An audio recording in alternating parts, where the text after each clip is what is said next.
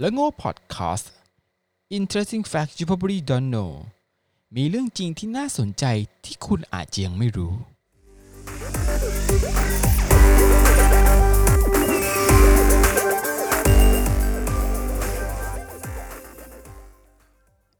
สวัสดีครับ พบกับเรื่องโง่พอดแคสต์นะครับ EP นี้เป็น EP ที่ 12 แล้วนะครับ เมื่อ EP ที่11เนี่ยเราพูดเรื่องเกี่ยวกับหมอดูไปนะครับ ก็ได้เชิญคุณหมอมาพูดนะครับ EP ที่12นะครับก็เราก็ได้รับเกียรติคุณหมอมาพูดเหมือนกัน เพราะว่าผมมีปัญหาเกี่ยวเรื่องโควิดมากมายนะครับ ซึ่งจริงๆแล้วอย่างที่อย่างที่บอกในเพจเนี่ยก็ไม่ค่อยได้เล่นเรื่องนี้มากนะเพราะค่อนข้างจะสุ่มเสี่ยงกลัวข้อมูลผิดนะครับ แต่คราวนี้เราได้มีคุณหมอเป็นที่ปรึกษาของในเพจแล้ว ฉะนั้นก็เราจะได้ข้อมูลที่ถูกๆกันหรือว่าข้อมูลที่อัปเดตกันมากยิ่งขึ้นนะครับ ซึ่งเมื่อหลายวันก่อนนะครับ มันมีข่าวหนึ่งที่ผมได้ลงในเพจเรื่องเกี่ยวกับแซลมอนนะครับปลาแซลมอนเนี่ยที่แบบสถารทูตญี่ปุ่นอ่าแนะนำว่าอย่าเพิ่งทานการหลีกเลี่ยงกันนะครับ ผมก็เอาไปลงแต่ว่าก็สะกิดใจเล็ก ๆ ว่า เอ๊ะมันจริงหรือเปล่าก็เลยไปค้นหาข้อมูลจาก WHO ดูนะครับ ก็ก็เจอข้อมูลบางอย่าง ซึ่งงงๆอยู่ก็เลยได้ส่งข้อมูลนั้นไปปรึกษาคุณหมอนะครับ วันนี้ก็เลยได้รับเกียรติจากคุณหมอนายแพทย์สุกฤตธีรมนัทนะครับ แพทย์ประจำโรงงานนิสสัตแล้วก็คลินิกทั่วไปนะครับ ได้มาให้ข้อกระจ่างข้อชี้แนะเกี่ยวกับเรื่องนี้นะครับ แล้วก็ตอบปัญหาเรื่องนี้ด้วยนะครับ สวัสดีครับคุณหมอครับ ครับ สวัสดีครับ สวัสดีครับอ่ะงั้นขอเริ่มประเด็นนี้ก่อนเลยก่อนที่ ก่อนที่จะไปเรื่องโควิดทั่วๆไปเนี่ยอยากอยากรู้มากเลยตกลงว่า เอะที่เขาเตือนมาว่า กินไม่ควรกินแซลแซลมอนหรือปลาดิบปลาดิบช่วงเนี้ยนะครับ จริงไหมครับ มันอย่างนั้นมันน่า โอเค กระตุกหันจริงไหม ครับ อันนี้ก็ไปตรวจสอบข้อมูลแล้วนะครับ ครับ เหมือน ผม ต้นเรื่องก็คือเพจของสถานทูตไทยในกรุงโตเกียว เขาประกาศว่าแบบเฮ้ยระวังการรับประทานของดิบใช่ไหมครับ ครับผม โดยพอพูดถึงญี่ปุ่นแล้วสิ่งแรกที่นึกถึงก็คือแบบซูชิ อ่า ซึ่งเป็นอาหารดิบที่เรากินกันบ่อยมาก ๆ ครับผม โอเค โดยเรื่องเนี้ยต้องพูดพูดก่อนว่า ไอ้คำเตือนเนี้ยเป็นของ WHO จริง อ่า ๆ ซึ่งตอนที่เตือนเนี่ย ก็เตือนในบริบทของโควิด -19 จริง อ่าฮะ ๆ นะครับ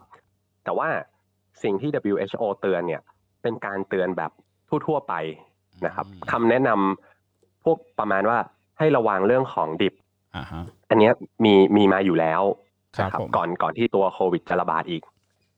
อ่ะนะครับ อ่าฮะ ถ้าจะเจาะลึกประเด็นนี้ลงไป มันมันเป็นลักษณะอย่างนี้ครับว่า โดยโดยข้อมูลของตัวโควิดเฉยๆเลย เอาแค่ตัวโควิด เนี่ย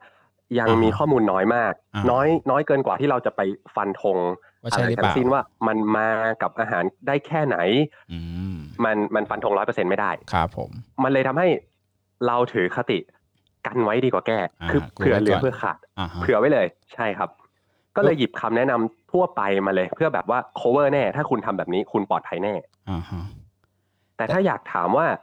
มันมีความสุ่มเสี่ยงแค่ไหนเนี่ย ครับ โดยมากเราจะเอาข้อมูลมาจากเชื้อที่เป็นพี่น้องกับมัน ก็คือ อ่า เชื้อก่อโรคซาร์สกับเมอร์ส ครับ ที่ที่ ผม มันระบาดไปแล้ว เรามีข้อมูลเยอะกว่า ครับ ซาร์สกับเมอร์สเนี่ย ไม่มีหลักฐานที่ว่าติดมาจากอาหารเลย อืม นะครับ ค่อนข้างค่อนข้างชัวร์เลยว่า พวกเนี้ยไม่ได้อยู่ในตัวอาหาร ไอ้ยผมถามผมถามหน่อยถ้าเกิดว่าในกรณีเทียบเคียงว่า อย่างมีคนมีคนบอกว่าอ้าวถ้าเกิดไม่ให้กินปลาดิบเป็นปลาสุกแล้วทำไมค้างคาวที่บอกสุกแล้วทำไมถึงติดถึงไม่ไม่นำให้กินนะครับ อันนี้ก็มีมีคน คิดว่ามี มีคนพูดเหมือนกันผมก็งงงๆอยู่ โอเค ก็มันต้องแยกเป็นประเด็นอย่างนี้ครับ อ่าฮะ ถ้าถ้าก่อนอื่นเลยเนี่ย ถ้ามันมันเราจะต้องเราเราพูดกันสองสองลักษณะก็คือในทางปฏิบัติกัในทางทฤษฎี ครับผม นะฮะ ถ้าถ้าเอาในทางทฤษฎีแล้ว สมมุติว่ามีในค้างคาวมีเชื้อโรคโควิดจริงอ่ะ อ่าฮะ เราถ้าเราเอามาสมมุติมาต้มที่บอกว่าโควิดเนี่ยเป็นเชื้อไวรัสที่ค่อนข้างตายง่ายในความร้อน อ่าครับ แค่ตั้งแต่ประมาณ 60-70 องศาเนี่ย อ่าฮะ เพียงพอแล้ว สมมุติว่าอาหารที่เรากินมันสุกทั่วๆเลยนะครับ อ่าฮะ เราก็เชื่อว่าไวรัสเนี่ยตายนะฮะ อ่าฮะ แต่นี่คือภาคภาคทฤษฎีเป็นเป็คนรับ องค์ความรู้ให้เรารู้ว่าเชื้อจะตาย ครับ แต่ในภาคปฏิบัติก็ก็ไม่แนะนำอยู่ดี ถ้า อื อาหารเหล่านั้นเป็นสิ่งที่มีโอกาสจะมีเชื้อโรคอยู่ นะครับ อ่าฮ ก็ไม่แนะนำให้กินเลยแม้ว่าจะทำสุกแค่ไหนก็ตามเพราะว่าระหว่างทางที่จะได้กินเนี่ยมันมีโอกาสได้เชื้อมาจากช่องทางอื่น อืม เช่นมันมีบางส่วนไม่สุก อ๋อเหมือนไก่ หรือ เหมือนเราเราต้มไก่บางที กินข้าวมันไก่บางทีเอ๊ะยังมีเลือดอยู่เลยอะไรประมาณนั้นใช่ไหม มันมี อ่า มันมีส่วนที่จะปนเปื้อนมา อ่า แน่นอน ครับ แล้วก็มันมีโอกาสที่เออมันมันมาติดตอนกระบวนการทำกระบวนการเตรียมอาหารมากกว่า อ่าฮะ อย่างเงี้ยครับ อ่ เพราะฉะนั้นในทางปฏิบัติแล้วคำแนะนำคือ ถ้าเป็นถ้าเป็นอาหารที่สุ่มเสี่ยง อย่างเช่น ถ้าเป็นตลาดสดที่เมืองจีนเนี่ยก็คือแบบควรจะหลีกเลี่ยงเลยแบนเลยนะครับแต่ในในทางทฤษฎีแล้วเนี่ยเอ่อเชื้อเชื้อตายจากความร้อนอยู่แล้วนะครับ อ่าฮะ ทีนี้พอมาพูดกันเรื่องเนื้อดิบที่ออกมาเตือนเนี่ย อ่าฮะ มันก็จะแบ่งเป็นในทางทฤษฎีแล้ว ถ้าเทียบเคียงจากเชื้อเก่าๆ อย่างซาร์สกับเมอร์สเนี่ย ครับ มัน ผ ไม่ติดทางอาหาร อ่า นะครับ แต่ว่าในทางปฏิบัติแล้ว สิ่งที่จะเกิดขึ้นได้ก็คือ ถ้าสมมติว่าคนเตรียมอาหารเนี่ย เกิดเกิดป่วยหรือว่าไปสัมผัสเชื้อมา อืมฮึ แล้วระหว่างการเตรียมอาหารเนี่ย มันมีการปนเปื้อนเข้าไป ครับผม นะครับตั้งแต่ตอนขั้นตอนเตรียมวัตถุดิบ ก็จะเห็นว่าจังหวะเนี้ยคือจังหวะที่เชื้อมันไปปนอาหารเหมือนเหมือนคล้ายๆว่ามันไปเกาะพื้นผิวที่เรียกว่าอาหาร ก็คือถ้าเกิดว่า ทีนี้ ตอนที่เตรียมทำมีการคนไอเข้าไปหรือว่า ไปสัมผัสอ่าน้ำมูกหรืออะไรเข้าไปแตะไปแตะอาหารนิดนึงก็ก็เกิดการปนเปื้อนได้ ใช่ครับ และตอนนั้นอ่า ใช่ใช่ครับ ถ้าถ้ามีถ้ามีเหตุการณ์ไปปนเปื้อนอาหารเมื่อไหร่เนี่ย อาหารเหล่านั้นยิ่งถ้าถูกเสิร์ฟแบบไม่ปรุงสุกเนี่ยครับ อื มันก็จะกลายเป็นว่าเชื้อนั้นมันก็จะมาถึงเราทันที อ่าฮะ ใช่ใช่ครับ ซึ่งจริง ๆแล้วต่อให้เป็นอาหารสุกเลย อ่าฮะ ทำอาหารปรุงสุกแล้ว แต่ว่าแบบพ่อครัวแบบสมมติ อายใจ คนเตรียมอาหารป่วย แล้วก็ไอใส่ไม่ได้ อ่าฮะ ใส่ผ้าปิดปากไว้ อาฮะ อันเนี้ยก็เสี่ยงเหมือนกัน อืมงั้นอย่าง ครับ อย่างแรกตอนเนี้ยคือ ไม่ว่าจะสุกหรือไม่สุกเนี่ย คนที่ทำอาหารอ่ะคนที่อาชีพประกอบอาหารตอนเนี้ย คุณจะต้องคือคุณไม่คุณโอเค คุณไม่ได้ไปขาย คุณจะไม่อยู่หน้าร้าน แต่คุณอยู่หลังร้านหรือแม่ครัวอะไรอย่างเงี้ยนะครับ ก็จะต้องใส่แมสก์ปิดปากไว้ก่อน ควร กันไว้ก่อน นะครับ อ่าฮ ควร บผม นะฮะแล้วก็ถ้าถ้าเอาแบบพูดโดยสรุปก็คือ การระบาดของโควิด เนี่ย ผมเชื่อว่าไม่ได้ส่งไม่ไม่ไม่ควรจะต้องทำให้เราตื่นตระหนกที่จะแบบเปลี่ยนแปลงพฤติกรรมการกิน อ่าฮะ แต่ว่ายังไงก็ตามระวังไว้ก็ดีกว่าอยู่แล้วนะครับ กินสุกก็ดีกว่าอยู่แล้ว ครับ แต่ในกรณีที่ อันนี้พูดพูดเฉยๆอันนี้คือเป็นวิจารณญาณส่วนบุคคลนะครับ อ่าฮะ ถ้าสมมติว่าการเตรียมอาหารนะเตรียมได้ดีเลย แบบสมมติว่าแหล่งประดิบมาจากที่ที่ได้มาตรฐานเชื่อว่าไม่ปนเปื้อนแน่นอน เป็นเป็นเป็นซูชิเกรด คือเขาเตรียมอยู่แล้วว่า อันเนี้ยจะถูกรับประทานโดยไม่ปรุงสุก อ่า อ่าแล้วก็พ่อครัวที่เตรียมเนี่ยก็แยกชัดเจนไม่ได้เอาเครื่องครัวไปใช้สลับกับพวกเนื้อดิบอื่น ๆ แล้วก็มา อ่าฮะ ปนเปื้อนกับปลาดิบ ครับผม ถ้าถ้าทุกอย่างดีมาตั้งแต่ต้นเตรียมดีเลยเนี่ย การรับประทานปลาดิบตรงเนี้ยผมมองว่าปลอดภัยนะครับ อืมงั้นก็ผมผมมองอีกอีกเคสหนึ่งสมมติว่า ผมสั่งอาหารผ่านบริการให้บริการแล้วส่งมาส่งที่บ้านเนี่ยนะครับ ผมจะ ครับ มั่นใจได้ เอ๊ะจะมั่นใจได้ไงว่าเอ๊ะอาหารนั้นมันจะมันจะปลอดภัยหรือเปล่า ผมควรมาอุ่นอีกรอบหนึ่งไหม เอ่อผมเท่าที่เข้าใจเนี่ยเอ่อถ้าเอาจากข้อมูลทางสถิติ อ่าฮะ มันมีเคสน้อยมากเลยนะครับ น้อยมาก ๆที่ติดเชื้อจากพวกการรับวัสดุหรือว่าอาหาร อ่าฮะ นะฮะเพราะฉะนั้นถามว่าด้วยความที่มันมันค่อนไปทางว่าโอกาสติดเชื้อจากทางเนี้ยน้อยมาก ๆเลย อ่าฮะ ผมเรียกว่าเออผมว่ายอมรับได้นะครับ ที่เราจะปฏิบัติตัวเหมือนเดิมเลย สมมติเราสั่งอาหารมาแล้วก็แกะกิน แกะ ตามป กิน กติ อ่า นะครับ ครับ แต่ก็ ผม คือระวังว่าโอเค ถ้าถ้ายังมีความกังวลอยู่บ้างกลัวว่าแบบเฮ้ยมันแพ็กเกจเนี่ยมันจะปนเปื้อนมาหรือเปล่า ไม่กลัวสมมติกลัวตอน ก่อนมา ผัด ถึง ตอนสมมติว่าทำทำผัดผัดอยู่อะไรอย่างเงี้ยแล้วแบบว่าแม่ค้าไม่ได้ปิดคือเราไม่รู้หรือสั่งแบบออนไลน์บางทีเราไม่ไม่รู้ว่าแม่ค้าจะใส่แมสหรือเปล่าอะไรเงี้ย ครับ แล้วตอนผัดข้าวผัด อ่า เรียบร้อยห่อเรียบร้อยปั๊บเนี่ย เอ๊ะถ้าเกิดเรามาอุ่นอีกรอบหนึ่งก็ก็จะเซฟกว่าไหมครับ หรือยังไงดี อ่ะใช่ใช่ครับ ถ้าเอาแบบในทางความเป็นไปได้เลยเนี่ย มันก็คงมีความเป็นไปได้แหละครับ ที่ อ่าฮะ ไอของพวกเนี้ยมันจะมีเชื้อปนเปื้อนมา ครับผม แต่ว่าด้วยความที่โอกาสก็น้อยมาก อ่า ๆนะครับ ถ้าถ้าใครกังวลก็มาผัดมาอุ่นอีกรอบก็ได้ครับ เพราะว่าอุ่นไม่นานเชื้อก็ตายแล้ว แต่โดยโดยทั่วไปผมว่าปลอดภัยอยู่นะครับ มันต้องระ อ ดับย่างไหในเมื น องไทยนี่มัคนรับ ยังไม่ค่อยระบาด ต้องระดับสมมติมันต้องระดับไหนคือว่าสมมติไอเข้าไปแล้วมันจะแบบไปเคลือบกับอาหารเลย หรือว่าโอกาสที่มันจะต้องระดับระดับไหนที่มันคือเชื้อความรุนแรงขนาดไหนที่มันจะ ที่มันจะติดได้หรือแค่แบบเศษแค่นิดเดียวหยดเดียวก็ก็สามารถติดได้แล้วอะ ก็ขึ้นตามปริมาณเลยครับ อ่าฮะ ยิ่งยิ่งเชื้อเยอะ ยิ่งเราสัมผัสเยอะ โอกาสที่เราจะติดเนี่ยก็เยอะตาม อืม มันสมมติสมมติว่าเชื้อมันมันติดอยู่บนอาหารหรือพื้นผิวแค่นิดเดียว อ่าฮะ แล้วสมมติมือเราไปจับโดนตอนที่มันก็เริ่มแห้งแล้ว อ่าฮะ เชื้อเชื้อที่อยู่ตรงนั้นมันอาจจะลดลงไปบ้างแล้ว มันไม่ใช่ทั้งร้อยเปอร์เซ็นที่ยังมีชีวิตอยู่ อ่า นะครับ ฮะ แล้วสมมติเวลาผ่านไปแล้วเราไปจับ เราก็อ่ะอาจจะป้ายมาแค่ส่วนหนึ่ง แล้ว อืม ไอ้ส่วนที่เข้าตัวเราเนี่ยก็มันอาจจะลดลงมาอีกใช่ไหมครับ อ่าฮะ ก็ขึ้นกับว่าเออเราไปขยี้ตาเราไปจับปากจมูกเราเยอะแค่ไหน อืม เพราะฉะนั้นเพราะฉะนั้นยิ่งเชื้อเยอะนะครับ ยิ่งต้นทางมาเลยเชื้อเยอะ เชื้ออยู่บนพื้นผิวเยอะ แล้วเราสัมผัสมาเยอะ อันเนี้ยก็แปลว่าเราจะได้รับเชื้อเข้าร่างกายเยอะ อ่าฮะ นะฮะนั้นถ้ามากถึงจุดหนึ่งภูมิคุ้มกันก็เอาไม่อยู่เราก็ป่วย แต่บางครั้งมันไม่ได้ถึงกับว่าเฮ้ยถ้าเราได้เชื้อมาสองสามตัวเลยเนี่ยติดติดปนปนๆมากับเศษเศษๆเนี่ย อ่าฮะ แล้วเราจะติดเลยก็ไม่ได้ขนาดนั้นนะครับ อืม เพราะว่าถ้าเราสัมผัสเชื้อแค่เล็กน้อยเนี่ยบางทีภูมิคุ้มกันเราอ่ะมันมันพอจะแบบต่อสู้เชื้อโรคได้ อ๋อเอาไปนว่าหมายถึงว่า ตอนนี้คือถ้าติดเล็กน้อย ถ้าแบบเล็กน้อยแต่ว่าถ้าเราร่างกายแข็งแรงเนี่ย เราก็ต่อสู้เราก็คือเราก็จะไม่ไม่ไม่เป็นคือคือร่างกายเรา มี มี โอกาส ภูมิ ไม่ป่วยเลย มีโอกาสไม่ป่วยคือร่างกายคือเรามีภูมิผมตอนแรกผมเข้าใจว่าเอ๊ะตอนนี้ยังหายังร่างกายเรายังผลิตภูมิไม่ได้แปลว่าหมายความว่าถ้าติดเล็กนิดเดียวเนี่ยมันก็ติดโดยที่ร่างกายไม่สามารถตอบโต้ได้แต่แปลว่าตอนนี้คือว่าร่างกายตอบโต้ได้ถ้าเกิดว่าคุณแข็งแรงพอ ได้ในระดับหนึ่ง ระดับ เพราะหว่านึ่ง โดย อ่าฮะ ปกติร่างกายคนเราเนี่ยมันมีภูมิคุ้มกันสองรูปแบบ อ่าฮะ อ่ามันมีทั้งแบบที่ต่อสู้กับเชื้อโรคได้ได้เลยตั้งแต่แรก อ่าฮะ นะครับ ก็คือเหมือนเป็นเหมือนเป็นลักษณะของภูมิภูมิคุ้มกันติดตัว อ่า ที่มันก็เตรียมไว้สำหรับ อ่า ต่อสู้กับสิ่งแปลกปลอมเบื้องต้นแล้วแหละ ครับผม นะครับแต่ก็อาจจะไม่ได้ไม่ได้เก่งเท่ากับภูมิคุ้มกันที่เกิดจากการสร้างขึ้นมาทีหลัง อืม ก็แต่ว่าเราจะมีส่วนหนึ่งที่พอในการ protect ตัวเองจากสิ่งแปลกปลอมอยู่อยู่เบื้องต้นแล้วนิดหนึ่งนะ ค ครั รั บบ ผมอ๋ออย่างนี้เอง ก็ เพราะฉะนั้น ประมาณนั้นมันมีสองระบบ อ่าฮะ นะฮะ นั้นเพราะฉะนั้นเราก็สรุปก็คือ เราก็เพียงแต่ว่าถ้าเกิดจะกินต้องเราก็ต้องมั่นใจสมมติอยากกินปลาดิบหรือกินของดิบเนี่ย ถ้าจะกินถ้าจำเป็นจริง ๆ คุณก็ต้องมั่นใจว่าโปรเซสทั้งหมดเนี่ย มันมันชัวร์ชัวร์ ใช่ครับ จริงๆแต่ถ้าเกิดว่าช่วง ใช่ นี้ก็ถ้าเกิดว่าเลี่ยงๆได้อาจเป็นอาจจะเป็นแซลมอนเนี่ยเป็นแซลมอนย่างไปก่อน หรือกริลอะไรไปก่อนก็จะดีกว่าสำห ค รั รั บบสำหรับอาหา ส ร รุป ดิบ ก็คือเช่นนั้นเลย อ่าฮะ ใช่ครับ ยังไงกินสุกก็ปลอดภัยกว่า ใช่ครับเพราะฉะนั้น แล้ว อาจ ก็ อ่ะร้านอาหารอาจจะต้องปรับตัวนิดนึงอ่ะไปเปลี่ยนเปลี่ยนเมนูช่วงนี้อ่ะปลาดิบอาจจะงดๆนิดนึงเอาเป็นแบบไปกริลหน่อยไปทำ ครับ ให้อุ่นให้ให้ให้เหมือนกับ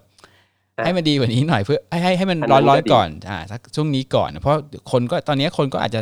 ตระหนกตกใจไป ซึ่งจริงๆมันก็ไม่ใช่แค่ปลาดิบเดียวนะ พวกอะไรลาบลู่พวกพวกที่แบบดิบดิบๆซุปกุ้งเตะ อ่า อะไรอย่างเงี้ย ใช่ครับ คือทุกอย่างเนี่ยมันก็โอกาสเสี่ยงนั้นนะเพราะเพราะฉะนั้นตามที่ WHO แนะนำก็คือว่ามันเป็นเหมือนกับเป็นมาตรฐานทั่วไปที่คุณควรจะทำ ใช่ ไม่ว่า ครับ ติดหวัดธรรมดาหรือแล้วแต่เนี่ยมันก็มันก็กันได้หมดถ้าคุณทำตัวลักษณะนี้ ใช่ครับ นะครับ มันเป็นการมันเป็นคำแนะนำที่จะได้ปกป้องเราจากเชื้อโรคอื่นๆด้วยเพราะว่าเกิดช่วงนี้เราไปติดเชื้อโรคอื่น เราก็อาจจะอ่อนแอลงแล้วก็รับโควิดได้ง่ายกว่าเดิมอีก อ่าฮะ เพราะฉะนั้นยังไงช่วงที่มันมีโรคระบาดแบบเนี้ยเรายิ่งต้องปฏิบัติตามคำแนะนำพื้นฐานทางสุขภาพให้ให้ดีอะครับ อันเนี้ยผมยังแนะนำแบบนี้อยู่ เอ๊ะผมสงสัยว่าถ้าเกิดปลาที่ส่งมาแบบไกลๆเลยเอ่ออุณหภูมิที่เย็นมากๆเนี่ยระดับห้องเย็น ครั นะ บ จะลบติดลบเลยเนี่ยครับ ครั มั บ นอยู่ได้นานคือตัวเชื้อโรคเนี่ยมันอยู่มันอยู่ได้นานขึ้นไหมครับ คือถ้าบังเอิญมีเชื้อโรคหลุดเข้าไปไปอยู่กับปลา อ่า ที่ถูก ฮะ แช่แข็งมา ครับ นะค ผ รับ ม เอ่ออุณหภูมิแช่แข็ง ถ้าระดับประมาณสักลบ 20 องศาเนี่ยบางที อ่า เชื้ออยู่ได้เป็นปี โอ้โห หรือว่าถ้าในตู้เย็นที่อุณหภูมิประมาณสัก 4 องศาเนี่ย อ่าฮะ เอ่ออันเนี้ยเชื้อสามารถอยู่ได้อาจจะได้ถึง 1 เดือนนะครับ คือ อืม ข้อมูลอ่ะไม่ได้ไม่สามารถ มันไม่ ฟันธงด้ ไม่แน่นอนแต่ เพระ ว่ามัน เชื้ ก็ ให โอกาสคือว่า แต่ก็ เรียกว่า เผื่อ โอ ไว้ กา ก่ ส อน เชื้อมันมันมันอยู่ในนั้นได้ได้ค่อนข้างนาน ฉะนั้นตอนนี้ถ้าใครมีอาหารอยู่ในอยู่อาหารที่แบบที่เพิ่งสดสดๆเพิ่งมาณตอนเนี้ยนะครับ ก็อย่างน้อยก็อย่าถ้าเกิดปรุงสมมติจะทำลาบลู่อะไรเนี่ยเว้นก่อนนะครับทำให้มันสุกให้ให้เรียบร้อยนะครับอุณหภูมิที่แนะนำก็คือที่ผมอ่านมาคือ 70 องศา แต่ผมว่าจริงๆเวลาทำอาหารก็คงต้องร้อยองศาอยู่แล้วมั้งครับใช่ไหมครับ น่าจะถึง อ่า ใช่ใช่ครับ ร้อยเจ็ดสิบองศา น่าจะ ผมว่าน่าน่าจะแค่แบบ เกินอยู่แล้ว แค่แบบเบิร์นเบิร์นเบิร์นเท่านั้นแต่ผมว่ายังน้อยยังน้อยไปได้สัก คงให้สุกจริงๆ คงต้องเป็นระดับร้อยองศาขึ้นไปอยู่แล้ว เล็งเล็งไปร้อยเลยก็ได้ครัอ่าบฮะ เพราะว่า ถ้าเราเราเล็งร้อยเนี่ยมันมันส่วนมันจะได้มั่นใจไงครับ อ่า ว่าส่วน มันอาจจะ ที่โดนความสวิงลร้อง น มา น้อยที่สุด อ่าฮะ มันก็อาจจะยังเกินเจ็ดสิบอยู่ดี ใช่ เพราะบางทีต้มไก่เนี่ย เอาสุดแล้วเนี่ยบางทีแบบฉีกมาดูอ้าวยังยังมีแดงๆ คอรับ ยู่เลยนะครับต้องต้อง ใช่ ต้องให้ ใช่ครับ ให้ความร้อนยิ่งมากกว่านี้นะช่วงช่วงนี้ก็ต้องระวังนิดหนึ่งนะครับคราวนี้ ครับ อันนี้คือแบบที่ผมสงสัยแต่คราวนี้ที่วันนี้จริงๆคุยคุณหมอจริงๆคืออยากจะให้คุณหมอเท้าความคือบางคนเนี่ย ตอนเนี้ยบางทีบางเรื่องบางคนเนี่ยขึ้นรถไฟไม่ทัน คือแบบไม่รู้ตอนแรกอะงงงๆโควิดอะไรเนี่ยฉันก็จะไม่รู้ฉันยังสนใจเรื่องอื่นอยู่ ตามไม่ทัน ครับ แล้วว่ามันมายังไงตั้งแต่แรกไง ซึ่งวันนี้เป็นโอกาสที่อยากจะให้คุณหมอช่วยเท้าความตั้งแต่แรกว่า มันเกี่ยวยังไงกับโรคอาการแล้วมันอันตรายขนาดไหนเนี่ยเพื่อให้ผู้ฟังเนี่ยได้รับทราบสำหรับคนที่ยังติดตามขึ้นรถไฟ ขึ้นรถไฟขบวนข้อมูลนี้ไม่ทันนะครับจะได้จะได้ทราบ ยิ จะ นดี ได้ ครับ จะได้เวลาเวลาดูข่าว เวลาดูไวรัลต่างเอ่อเวลาดูข่าวหรือที่เขาแชร์มาเนี่ยบางที เราจะได้มีพื้นฐานว่าโอเค มันน่าจะเป็นจริงหรือไม่เป็นจริง หรือว่ามันเป็นหลอกหรือมันจริงได้ส่วนหนึ่งครับผม เห็นด้วยครับ อัน ค นี้ รับ มี ผม ประโยชน์มาก เพราะว่าเอ่ออีกส่วนหนึ่งของคนที่ตามรถไฟไม่ทันก็คือ คนที่ตามมาตั้งแต่แรกเนี่ย อ่า ก็จะได้ข้อมูลเยอะมาก ใช่ แล้วก็อัปเดตรายวัน บางที เยอะไปหมด เขาไอ้ผมผมเอ่อผมตามผมผมตามทันตอนแรกบอกว่าตอนแรกเนี่ยไม่ติดกับคนนะ แล้วผมหยุดตามรถไฟผมไม่อยู่ ผมลงหนีไปแล้วเนี่ยปรากฏว่าบางคนเป็นตอนนี้อ้าวตกลงมันติดคนกับคนได้แล้วเหรออะไรเงี้ยมันก็มันก็ต้องมีการอัปเดตกันหน่อยเพราะฉะนั้นที่ฟังตอนนี้นะครับก็คือวันที่ 29 กุมภานะครับเพราะฉะนั้นเผื่อถ้าเกิดว่ามาเอ่อท่านไปฟังวันอื่นเนี่ยท่านอาจจะต้องมาฟังอัปเดตใหม่นะนี่คือข้อมูลณวันที่ 29 กุมภาพันธ์ปี ครับ 63 นะครับ วันที่ อ่าอ่าบอกไว้ก่อนเพราะเดี๋ยว เลยครับ มาฟัง เอ๊ะทำไมคุณหมอบอกผิด อันนั้นคือนั่นอาจข้อมูลอาจจะหลังจากนี้ที่เกิดขึ้นนะครับ ครับ โอเคครับ โอ้ งั้นให้คุณหมอ เดี๋ยว เริ่มเลยครับว่า ว่าตกลงเนี้ยทำไมมันชื่อโควิด หรือมันอะไรยังไงเกิดตรงไหน ให้ปูพื้นให้คนฟังได้รับฟังครับ ได้เลยครับ ครับผม ก็ถ้าพูดถึงโรคปัจจุบันตัวเนี้ยที่ระบาดนะครับ ครับผม ชื่อโรคหรือชื่อปัญหาเนี่ยก็คือโควิด ครับ -19 โควิด -19 เนี่ยนะครับ อ่าฮะ มันก็ย่อมาจากโคโรนาไวรัสดีซีสก็คือตามตัวเลย ตามตัว อ่า ย่อมันนะครับ ปี 2019 การตั้งชื่อเนี้ยเอ่อก็อันนี้คือสรุปแหละโดย WHO อ่าฮะ ก็หลีกเลี่ยงการใช้ชื่อพวกชื่อเมือง ชื่ อู่ฮั่นหรือประเทศจีน าเอ๊ะผมผมถามนิดนึง แต่ลด มันมีโควิดต่ำกว่านี้ไหมครับหนึ่งสองสามสี่ห้าเจ็ดมันมีมีปีต่ำกว่านี้ไหมครับหรือว่าผมก็สิบเก้าเลย อันอันนี้เป็น 19 เพราะว่า 19 อ้างอิงกับปีที่ ปี เกิด ใช่ อ่าฮะมันมี ครับ เกิดก่อนหน้านี้เขา พูดถึง เขาอ้างอิงไปแบบโควิดหนึ่งมีไหมครับมีมีมีไหม ไม่ ไม่มี ครับ ไม่มีอ๋อ เพราะว่าปีปีก่อนๆก็จะอ้างอิงด้วยชื่ออื่ ด้วนยชื่อ อ อื่น ย่างเช่น อ่า ซาร์หรือเมอร์ ครับผม อ่านะครับ เพราะว่าอ่าถ้าถ้าให้ให้รู้จักทั่วไปก็คือ ไอตัวโควิด -19 เนี่ย ก็เกิดจากเชื้อโคโรนาไวรัส อ่าฮะ ซึ่งโคโรนาไวรัสเนี่ยมีมาตั้งนานแล้ว อ่าฮะ มีมีทั้งในสัตว์แล้วก็ในคน ครับ โดย ผม โดยปกติในคนเนี่ย มันจะอยู่แค่บริเวณ ปากคอ จมูก อ่า ทำให้เกิดโรคหวัดทั่วไป อืม ก็แล้วก็มีมีบางส่วนที่ทำให้เกิดโรคอ่าติดติดลงไปในลำไส้ได้ อ่า นะครับ ฮะ แต่โดยมากก็เป็นแค่หวัด ทีนี้มันก็มีโคโรนาไวรัสบางตัว ที่สามารถลงไปในปอด แล้วก็ทำให้ปอดอักเสบ อ่าฮะ ซึ่งอันเนี้ยก็จะอันตรายกว่าปกติ อืม อ่าพอมันระบาดเสร็จ พอมันระบาดเนี่ย มันก็ก็ก็จะเรียกว่าเป็นโรคระบาดที่ที่มีที่สร้างปัญหา อ่าฮะ ครับไม่เหมือนโรคโรคหวัดที่มันระบาดเนี่ยเราก็อาจจะไม่ได้ตกใจอะไรมาก อืมฮะ ทีนี้พอตัวโคโรนาไวรัสสายพันธุ์ที่ก่อโรครุนแรงมันระบาดเนี่ย อย่างที่เคยเกิดมาในอดีตก็มีซาร์สกับเมอร์ส อ่าฮะ ไอ้พวกนี้เป็นโคโรนาไวรัสเหมือนกันนะครับ อ่าฮะโซซานี่เกิดจากสัตว์อะไรอะครับ อ่ะนะครับทีนี้ถ้าพูดถึงแหล่งกำเนิดเนี่ยทั้ง 3 ตัวเนี้โควิดซาร์เมอร์เนี่ยเราเชื่อว่าแหล่งหลังโลกก็คือเชื้อมันอะอยู่ในข้างข่าวมาแต่เดิมนะครับ อ่าฮะ โดยปกติในธรรมชาติแล้ว เชื้อพวกเนี้ยคืออยู่ในข้างข่าว โดยมากเชื้อจากสัตว์ที่ที่ต่างสายพันธุ์เนี่ยมันจะไม่ข้ามไปติดกับอีกสายพันธุ์หนึ่ง อืม ก็คือเชื้อจากค้างคาวอ่ะ มันก็มักจะไม่สามารถทำอันตรายกับคนได้ า นี่คือโดยโดยโดยธรรมชาติ ค นะ รั ครับ บ ผม เราเราเรียกว่ามันมีสปีชีส์แบเรียร์อยู่ อ่าฮะ ทีนี้วันดีคืนดีนะมันอาจจะเกิดการกลายพันธุ์นะครับ ทีนี้เอ่อการถ้าถ้าสมมติมันกลายพันธุ์แบบแจ็คพอตมันก็อาจจะกระโดดจากค้างคาวแล้วมาคนเลย ซึ่งซึ่งแต่ว่าก็ถือว่าเป็นการเดินทางที่ค่อนข้างไกลอยู่ อ่าฮะ ถ้าถ้าในเชิงสายพันธุ์ ครับผม บางครั้งมันมีตัวกลาง แทนที่จะกระโดดจากค้างคาวมาคนเลย มันกระโดดไปสัตว์ตัวกลางก่อน อ่าฮะ นะฮะอันนี้อันนี้คือกรณีที่เกิดขึ้นกับซาร์และเมอร์นะครับ ครับผม จากค้างคาวเนี่ย แทนที่มันจะกระโดดข้ามมาคนเลยมันกระโดดไป ถ้าเป็นซาเนี่ยมันไปที่ตัวพวกอีเห็นหรือชะมดก่อน อืม แล้วมันค่อยค่อยๆปรับตัวจนมาติดคนได้ อ๋อ ส่วนเมอร์สเนี่ยจากค้างคาวมันไปที่อูดก่อนครับ แล้วมันก็มาคน อืม แต่โควิดเนี่ยยังยังไม่ฟันธงว่ามีตัวกลางหรือไม่อ่าตอนนี้เราสงสัยที่เป็นตัวนิ่มหรือหรืออีกชื่อคือตัวลิ่นนะครับ อ่าเอ้ยผมให้ข้อมูล ผม ผู้ฟังก่อนบางทียังงงว่าอูดเนี่ยไม่ไม่ได้กินอูดนะแต่เป็นอูดเลียใช่ไหมครับ อันนี้ ผมเคยได้ยินหรื ก็ อว่า โดยโดยมากพวกนี้มันเกิดจากอ่าโดยมากไอไวรัสที่เป็นระบบทางเดินหายใจเนี่ยมันมักจะเกิดจากการสัมผัสสารคัดหลั่ง อ๋อแต่ไม่ได้กิน ไม่ค่อย ไม่ได้กิน ไม่ ไม่ได้ค่อยกินเออไม่ได้กินอ่าเดี๋ยวคือบางทีเทียบมันเทียบเคียงกัน เอ๊ะ มีบอกว่าเป็นมาเป็นเมอร์เออเมอร์เนี่ย เป็นอูดบางคนนึกว่าเอ๊ะเขากินอูดแล้วไม่ได้กินแต่ว่า ผมจำได้ดูข่าวคือว่า อูดไปเลียหน้าคนหรือไปจับอะไร ครับ อะไรอย่างเงี้ยมันก็เลยติดอ่าฮะ น่าจะเป็นลักษณะนั้น อ่าฮะ มากกว่า ครับผม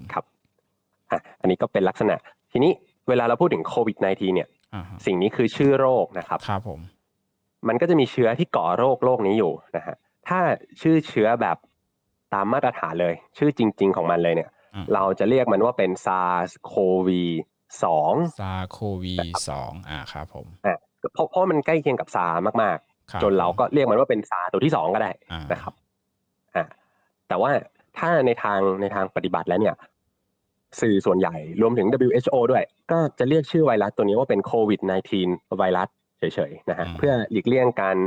สับสนหรือว่าตื่นตระหนกกับโรคระบาดซาที่เกิดขึ้นตั้งแต่ปีประมาณ 2003 อะไรอย่างนั้น อ่าฮะ แต่ว่า เอ๊ะ เผื่อ เดี๋ยวนะครับ จะได้ไม่ ซาง ง ซาสองพันสามเนี่ย ให้ข้อมูลผู้ฟังหน่อยว่าระบาดไปกี่ประเทศลักษณะไหนบ้างอะครับ อ่าอันนี้อันนี้ผ่านมาค่อนข้างนานผมอาจจะต้อง เอาคร่าว ต้ง ๆคือ ไปเช็ คือ ใหม่ เฉพาะภูมิภาคไหนครับที่ที่โดนที่โดนอันนี้บ้าง แล้วมาถึงไท ซาย นี่มาซานี่ไม่ค่อยมือถึงไทยไม่เยอะครับ อ่าฮะ เข้าไทยนิดเดียว อ่าฮะ ส่วนใหญ่มันก็ระบาดอยู่แถวประเทศจีน จีน นี่แหละครับ อ่าฮะ ซึ่งซึ่งตอนนั้นอ่าถ้าถ้าลองเท่าที่เทียบเคียงกับโควิด เนี่ย มาตรการรองรับโรคระบาดตอนนั้นอ่าอาจจะอาจจะไม่ดีเท่าตอนนี้ด้วยนะครับ อืม ตอนนั้นมันเลยทำให้ซานี่ค่อนข้างเกิดปัญหา ครับผม แล้วถ้าเทียบกันซาเนี่ย มันการแพร่ระบาดอัตราการติดต่อเนี่ย พอๆกับโควิด แต่ซาเนี่ยจะอันตรายกว่าตรงที่ อ่าฮะ อัตราตายสูงถึงเกือบสิบเปอร์เซ็น โอ้ ในขณะที่โควิด เนี่ย ตอนนี้ยอดจะอยู่ที่ราวๆแยกแยกเป็นว่าถ้าในจีนมันจะอยู่ราวๆสามถึงสี่เปอร์เซ็นถ้านอกจีนมันจะอยู่ประมาณหนึ่งถึงสองเปอร์เซ็นใช่ใช่ครับ ถือว่าไม่ไม่ได้รุนแรงขนาดที่ผ่านมา อ่าเอ๊ะแต่ทำไมไม่รุนแรงแต่ทำไมถึงถึงแพร่ได้ กว้างกว้าง มัน ก ต ว้า อง นนี้ ไกลขนาดนี้ ที่มันเป็นปัญหาใช่ส่วนหนึ่งเลย เพราะความไม่รุนแรงมากของมันนะครับ อ่าฮะ อย่างอย่างกรณีของเมอร์สเนี่ย อันเนี้ยคือจะรุนแรงเป็นพิเศษเลย อ่าฮะ อัตราตายในโรคเมอร์สเนี่ยอยู่ที่ประมาณ 30%น ครับผม ะครับ แต่พอมันรุนแรงปุ๊บเนี่ย คนป่วยเนี่ย ก็มักจะป่วยหนัก หรือถึงขั้นเสียชีวิตไปเลย อ่าฮะ คนกลุ่มเนี้ยก็มีโอกาสแพร่เชื้อต่อไม่เยอะ อ่า ทีนี้ในกรณีของโควิดเนี่ยด้วยความที่มันไม่ได้รุนแรงถึงขั้นนั้น ก็จะเห็นว่ามีคนหลายคนเนี่ยที่ป่วยแต่อาการไม่เยอะ ที่ยังสามารถไปเที่ยวไปในชุมชน อื ไปนู่นไปนี่ได้ คือจังหวะเนี้แหละครับ คือจังหวะที่ทำให้เกิดการแพร่ระบาดเป็นวงกว้าง เออมันน่ากลัวที่แบบเป็นเหมือนกับซอมบี้นะว่าที่แบบเราก็ไม่รู้ว่าเป็นหรือเปล่าแต่ว่าพอออกไปคือปกติหมดทุกอย่างเลย แต่เราออกไปเนี่ยจ ใช่ ริงๆแล้วเราเป็นตัวแพร่เชื้อได้เออนี่มันก็น่า ใช่ครับ มันก็น่ากลัวเหมือนกันเนอะ เพราะว่าก็อย่างที่เคยได้ยินว่า ตอนเนี้ยก็ค่อนข้างมองว่ามันสามารถแพร่เชื้อได้ โดยที่ยังไม่มีอาการ อ่า นะครับซึ่งตรงเนี้ยเราเรียกว่าระยะฟักตัว ความหมาย อ่าฮะ ก็คือ คุณได้รับเชื้อแล้วแหละ แต่มันยังไม่แสดงอาการออกมา ระยะฟักตัวของโรคโควิดในทีเนี่ยก็จะอยู่ที่ประมาณ 14 วัน คือคือคนส่วนใหญ่อะครับ สักเกินครึ่งนะ จะมีอาการตั้งแต่วันที่ 3 วันทีสี่4 แล้ว อ่าฮะ แต่มันก็มีอีกหลาย ๆ คนที่กว่าจะมีอาการเนี่ยก็ปาเข้าไป 14 วัน เพราะฉะนั้นอันนี้ก็เป็นที่มาว่าถ้าใครไปในประเทศที่เสี่ยงเนี่ย คุณควรจะต้องกักตัวเอง สักประมาณ 14 วัน เพื่อเอาให้ชัวร์เลยว่า ที่ฉันยังสบายดีอยู่เนี่ย มันไม่ใช่ว่าเป็นระยะฟักตัวนะ ว่าแบบเออจริง ๆ มีไวรัสอยู่แหละ แต่ว่าแค่ยังไม่ออกอาการเฉย อ่าฮะเอะลักษณะอย่างเงี้ยมันคล้ายๆกับเชื้อ HIV หรือเปล่าครับ ที่แบบคือเป็นติด ๆมี แล้วยังไม่รู้ไม่รู้ว่าเป็น จนกว่า อ่า แต่ก็แพร่โรคได้ เรียกว่าคล้ายๆแล้วกัน อ่าฮะ มันมันมีความว่าไม่รู้ตัวแต่แพร่โรคได้ อันเนี้ยอันเนี้ยเหมือนกัน อืม นะครับ แต่โดยรายละเอียดก็มีความแตกต่างกันตามชนิดเชื้อ แล้วก็ลักษณะการแพร่นะฮะ อ่าฮะเอ๊ะถ้าเกิดอย่างนี้มีคำแนะนำเห็นผมเรื่องนี้บอกว่าให้คำแนะนำของกระทรวงสาธารณสุขว่า ถ้าเกิดว่าป่วยช่วงนี้ แต่เขายังไม่ทดยังไม่ทดลองร้อยเปอร์เซ็นต์นะครับทดลองในหลอดทดลองที่บอกมีฟ้าทลายโจรอย่างเงี้ยครับ คือที่กิน อั ที่ นนั้ กิน น ที่ที่สมมติถ้าสมมตินะถือมียาอะไร หรือยาแก้ไข้ที่กินไปอยู่ดี แล้วโอกาสไข้มันจะลงแบบแบบหลอกๆไหมครับ อ่าโอเค ก็คือว่ายาลดไข้เนี่ย อ่าฮะ มันก็ลดอาการนะครับ อ่าฮะ แต่ส่วนใหญ่แล้วไม่ได้เข้าไปเกี่ยวข้องกับการลดปริมาณเชื้อโรค อ่าฮะ นะครับ โดยมากก็คือถ้าเราป่วย เราก็มีก็คือมองว่าเรามีทั้งไข้ เรามีทั้งเชื้อโรคอยู่ในตัว อ่าครับผม เพราะว่าเราเราร่างกายอะพยายามสร้างให้เราเป็นไข้ เพื่อออกมาต่อสู้กับเชื้อโรคยาลดไข้อะก็ก็ไปลดอุณหภูมิร่างกายเฉย อ่าฮะ ๆนะฮะก็อาจจะวัดไม่เจอไข้แต่ว่า ก็ยัง ก็ ติด ก็ยังมีเชื้อโรคอยู่ ก็ ตางมป็น เดิม ซึ่งผมถามว่าเป็นข้อดีหรือข้อไม่ดีอะถ้าเกิดว่าสมมติสมมติว่าคนหนึ่งรู้สึกว่าเอ๊ะฉันป่วยตอนนี้ ฉันควรจะทำไงดีไปหาหมอทันทีเลย หรือว่ากินยาลดไข้ก่อน หรือหรือยังไงดีครับ อ๋อโอเค ถ้าป่วยเนี่ยต้องต้องขึ้นกับความเสี่ยงอะครับ อ่าฮะ ก็จะแบ่งเป็นว่าหนึ่งถ้าถ้าคุณแค่ป่วยขึ้นมาด้วยอาการแบบไข้หวัดนะฮะก็ก็คืออาการของตัวโควิด -19 เนี่ย อ่าฮะ หลักๆ คือไข้กับไอนะครับ หลักๆ คือไข้กับไอ อ่าฮะ ไม่ส่วนน้อยที่ที่เป็นเรื่องน้ำมูกเด่นไม่ไม่ค่อยเจอ อ่าฮะ นะครับ ทีนี้โอเค ถ้าคุณมีอาการที่เข้าได้ คือมีทั้งไข้แล้วก็ไอ อ่าฮะ ก็ต้องขึ้นกับว่า แล้วคุณเสี่ยงได้รับเชื้อไหม อืม นะฮะเพราะว่าอย่างในประเทศไทยอ่ะ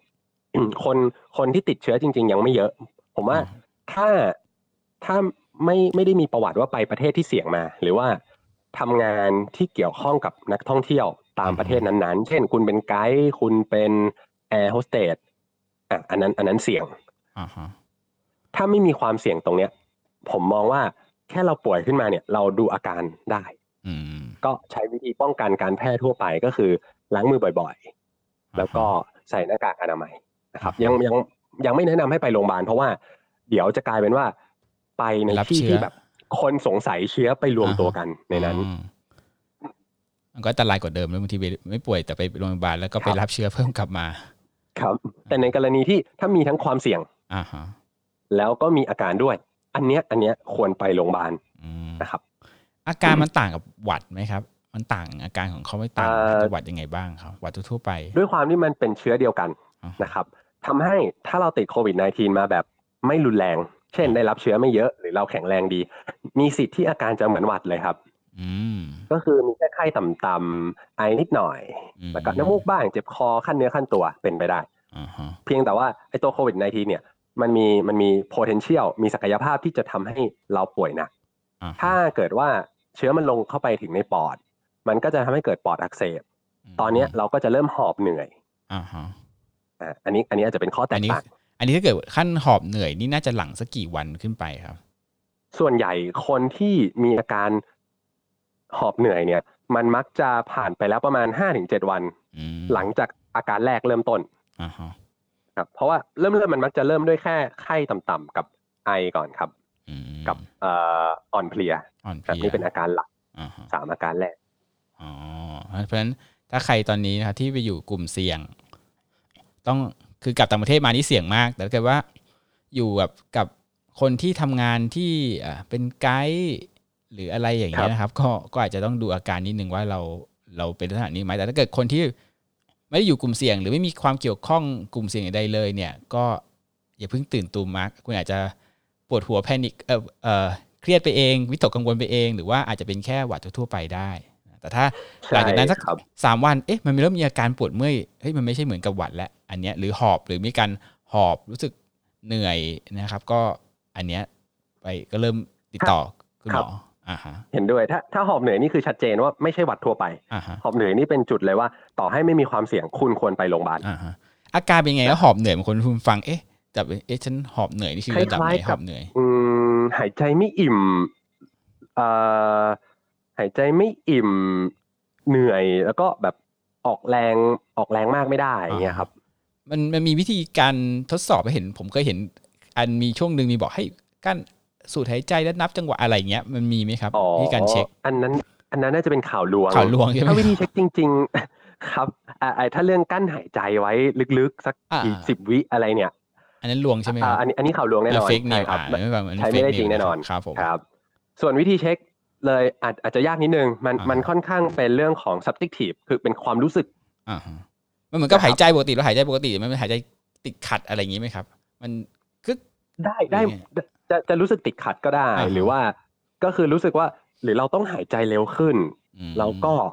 รู้สึกเหนื่อยหอบ แต่ว่าทั้งหมดเนี้ยมันไม่ใช่ตัวคอนเฟิร์มนะครับ อ่าฮะ เอาเป็นว่าคือถ้ารู้สึกเหนื่อยอะครับ รู้สึกว่าเออมันเหนื่อยผิดปกติอะอันเนี้ยควรไปโรงพยาบาล อืม เพียงแต่ว่าไม่ไม่ใช่ทุกคนที่รู้สึกเหนื่อย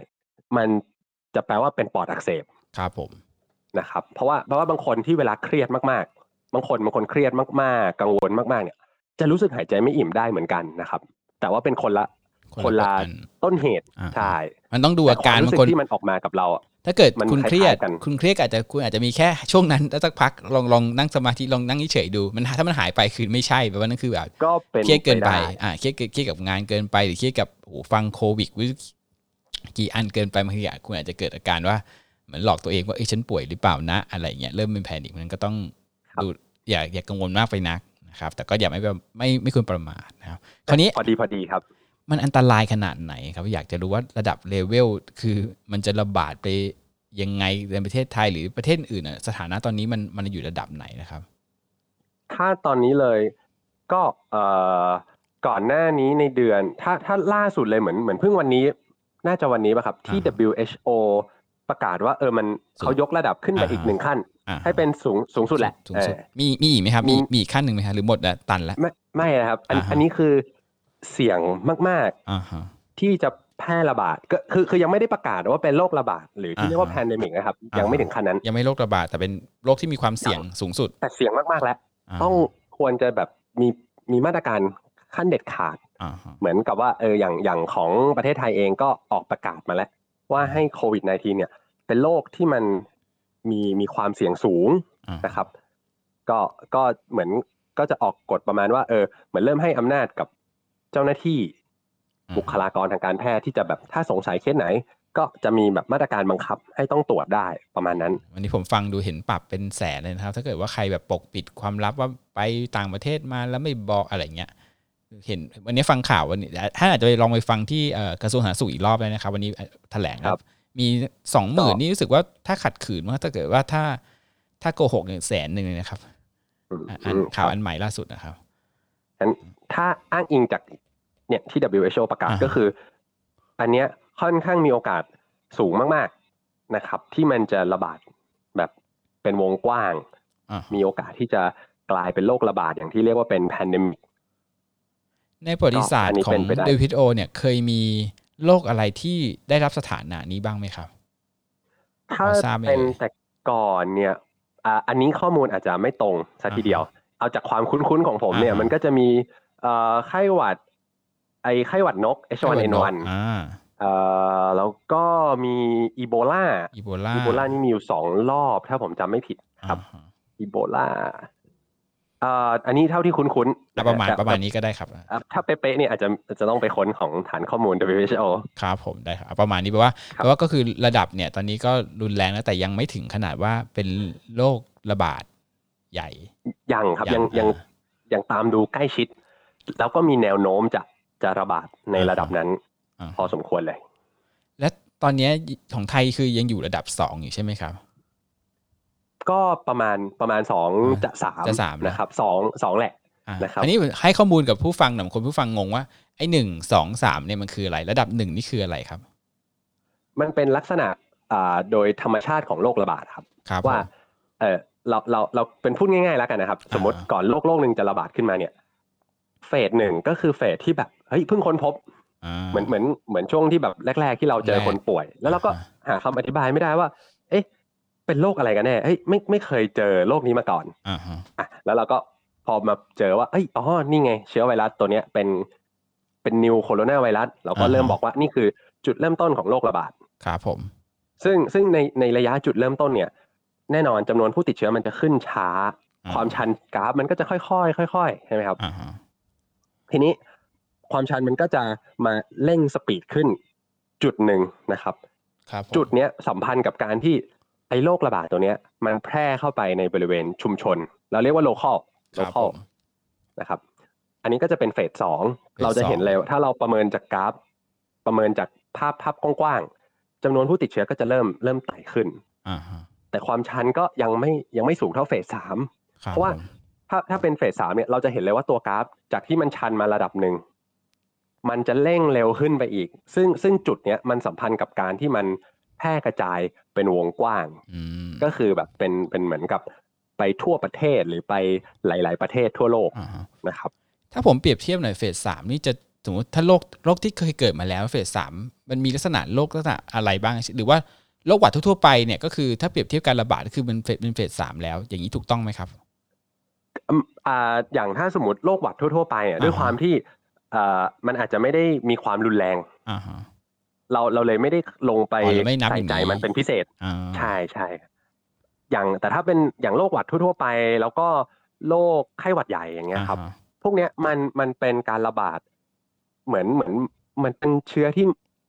ประจำถิ่นไปแล้วเหมือนเจออยู่ทุก ๆ ปีไปแล้ว อืม นะครับ เราเราเลยไม่ค่อยมองในมุมนี้เท่าไหร่ อ่าฮะ เพราะว่ามันก็จะไม่มีเฟสหนึ่งที่มันค่อยๆเป็นมาอะไรอย่างเงี้ยนึกออกไหมครับ าฮะ มันก็เป็นเชื้อที่เจอกันได้อยู่เรื่อย อืมมันมีมันมีไปทรูเฟสสี่ไหมครับ หรือจบแล้วคือทำแรงคือถ้าเฟสสามก็คือก็คือรุนแรงสุดแล้วคือ ๆ ก็คือสามสามคือระบาดทั่ว สาม ใช่ ระบาดทั่วอ่ะจบที่สามนะครับ แล้วก็ อ่าฮะ ครับ อืมเพราะฉะนั้นก็ตอนนี้เราคือมีข่าวลือ แว่วๆว่าวันช่วงจะเปิดเนี่ย มีนาเนี่ย จะมีการแถลงแต่ยังไม่มีตอนนี้ ณตอนนี้เป็นที่ยี่สิบเก้านะครับยังไม่มีการแถลงว่าเราจะไปเฟสสามนะครับ แต่แต่คุณหมอถามคุณความเห็นส่วนตัวว่า เชื่อว่ามันจะไปถึงไหมครับ อันนี้โอเค ก็ก็ย้ำเลยว่านี่เป็นแค่ความเห็นส่วนตัว อ่าฮะครับผม นะครับเชื่อว่าโควิด -19 เนี่ยระบาดแน่นะครับเอ่อที่พูดอย่างนี้ไม่ได้ให้ตื่นตระหนก อ่ แต่ว่าเอ่อที่พูดออกมาแบบเนี้ยความหมายของผมคือเอ่อโอกาสที่มันจะระบาดเนี่ยสูงมาก งั้นถ้าผมทายผมทายว่ามันระบาดแน่ๆครับ อืม เพราะฉะนั้นความสำคัญมันเลยมาอยู่ที่พยายามช่วยกันร่วมมือกันทำยังไงก็ได้ให้มันระบาดให้ช้าที่สุด อ๋อไม่ต้องให้มันแพร่ เพราะว่า พันธุ์ขัด เหมือนว่าตัดตอน ครับ อย่าให้มันตัดให้มันติดต่อกันได้ง่ายอะไรพวกนี้ใช่ไหมครับ เพราะลองนึกภาพว่าสมมติอ่ะคือคือถ้ามันไม่ระบาด อันนั้น อันนั้น อ่าฮะ ถือว่าโชคดีก็ดีครับดี เชีย อ่าฮะร์ให้ไม่ระบาด อ่าฮะ หรือไม่อยากให้ใครสักคนที่เจ็บป่วยแต่แต่ถ้าเราแอดซูมว่ามันมันระบาดแน่ ครับผม แล้วแล้วทีนี้ในกรณีที่สมมติว่าเราอ่ะไม่มีมาตรการเลย อ่า ไม่ไม่พยายามมีความรับผิดชอบต่อสังคมแล้ว แล้วการระบาดก็แพร่ไปแบบ ไม่ไม่ได้มีการเข้าไปพยายามยับยั้งมัน อ่าฮะ แล้วพอมันระบาดเป็นวงกว้างอย่างรวดเร็วเนี่ยจำนวนผู้ป่วยมันจะขึ้นสูงเร็วมาก อืม ช่วงคนที่กำลังป่วยกำลังวิกฤตเนี่ย ปริมาณมันจะแบบเป็นพร้อมๆกันทั้งประเทศ อ่า ซึ่งตรงเนี้ยโรงพยาบาลและบุคลากรทางการแพทย์รับไม่ไหวแน่นอน อ่าใช่ครับเพราะคือต่อให้คุณจะมีประกันอะไรก็ตาม แต่ถ้าเกิดว่ามันเป็นทั้งประเทศเนี่ย เตียง โร ก็ งพ จะ ยาบาล เต็ม เอ่อเตียงก็จะเต็ม ใช่ แน่นอน เพราะฉะนั้นก็เราก็ต้อง ก็จะดูแลไม่ไหว เอ่อป้องกันในการติดต่อ คราวนี้ผมถามหน่อยอย่างเช่น ถ้าเราไอจามกันระยะสักสักกี่เมตร ซึ่งมันจะเกิดผลกระทบเนี่ยครับ อ๋อ สมมติอ โเค ยู่ในห้อง ะ อ ค ยู่ รับ อยู่ในห้องกันอยู่เดินอยู่ในห้างเนี่ย มีคนไอปุ๊บในห้างเนี่ย เราเดินอยู่เราอยู่อีกมุมหนึ่งของของของแผนกอย่างเงี้ย โอกาสมันจะติดไปทั่วไหมครับ หรือว่าจะต้องใกล้ๆเฉย ตัวเลขคร่าวๆนะครับ เนื่องจากว่าตัวโควิด -19 เนี่ย ๆอ่าฮะ มีการแพร่กระจายในรูปแบบหลักคือ คือเรื่องของสารคัดหลั่ง อ่าฮะ นะครับหรือหรืออาจจะเรียกว่าเป็นละอองฝอย หรือที่เรียกว่า doublet transmission ครับผม ก็คือว่าเชื้อโรคเนี่ยมันจะถูกพาไปกับเสมหะ อ่าฮะ น้ำมูกที่มันกระเด็นออกไปจากปากจากจมูกเรา ครับ นะ ผ ครับ ม หรือหรือแม้แต่เอ่อการพูด อืม แรงๆ การพูดดังๆ ก็ก็ทำให้ละอองกระจายได้เหมือนกัน ซึ่งตรงเนี้ยมันจะไปไกลประมาณไม่มักจะไม่เกิน 2 เมตร อ่าฮะอันนี้คือแบบ direct แบบแบบแบบตรงๆนะถ้าเกิดว่า เราอยู่หลังเขาสองเมตรนี่นี่นับไหมครับ จะจะมีโอกาส อยู่ โดนไหมอยู่หลังเขาแต่เขา สมมุติ เขาไอไปข้างหน้าแต่เราเราเดินตามหลังเขาอย่างเงี้ย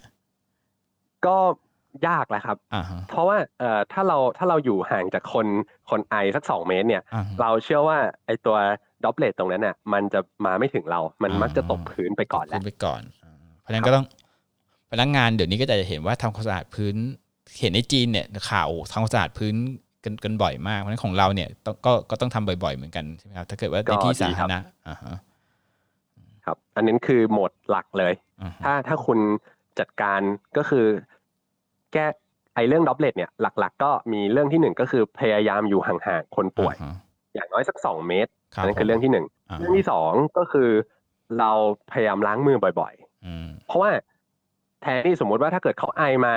ตอนแรกถ้าสมมุติว่าไอตัวด็อบเลตนั้นมันมาติดเสื้อเรามาติด อ่ฮะ เอ่อพวกแบบราวจับลูกบิดประตูอะไรอย่างเงี้ยครับ อันเนี้ยมันก็ยังมีโอกาสมาติดเรา ถ้าเราเอามือไปสัมผัส อืม จุดที่มีเชื้อโรคเหล่านั้น แล้วเราก็มาเผลอจับปากจับจมูก อืม เรา เพราะฉะนั้นมาตรการที่สองก็คือล้างมือบ่อย ๆ อ่า ก็คุณก็อาจจะใช้เป็นแอลกอฮอล์เจลที่มีความเข้มข้นตั้งแต่ 70%ขึ้นไป ครับผม นะครับ จริงๆสารตรงเนี้ยมีมีอยู่อีกประมาณ 4-5 ชนิด อ่าฮะ อ่าโดยรายละเอียดก็อาจจะไปลองดูของกรมควบคุมโรคก็ได้นะครับ ครับผม มีบอกอยู่ อ่าฮะ หรืออย่างน้อยก็ล้างสบู่ ล้างมือด้วยสบู่สัก 20 วินาทีนะครับ อ่า ให้ชัวร์ว่าเออเชื้อโรคถูกชะล้างออกไปหมด ครับผม อ่ะมาตรการที่ 3 ก็คือ คุณ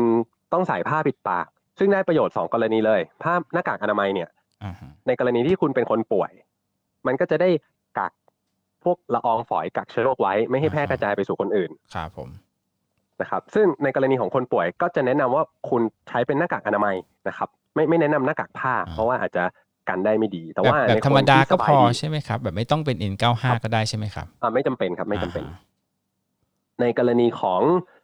คนที่สุขภาพดีใส่เพื่อป้องกันตัวเนี่ย เราเราหยวนมาใส่หน้ากากผ้าได้ แต่หน้ากากอนามัยก็ดีกว่า ครับผม นะครับเพื่อเพื่อเราเองเนี่ยจะได้ไม่ไม่เผลอแบบว่าเออเอามือมาจับ ถ้าจะมาจับปากจับจมูก มันก็จะได้ติดอยู่บนหน้ากาก อ่า ไม่เข้าไป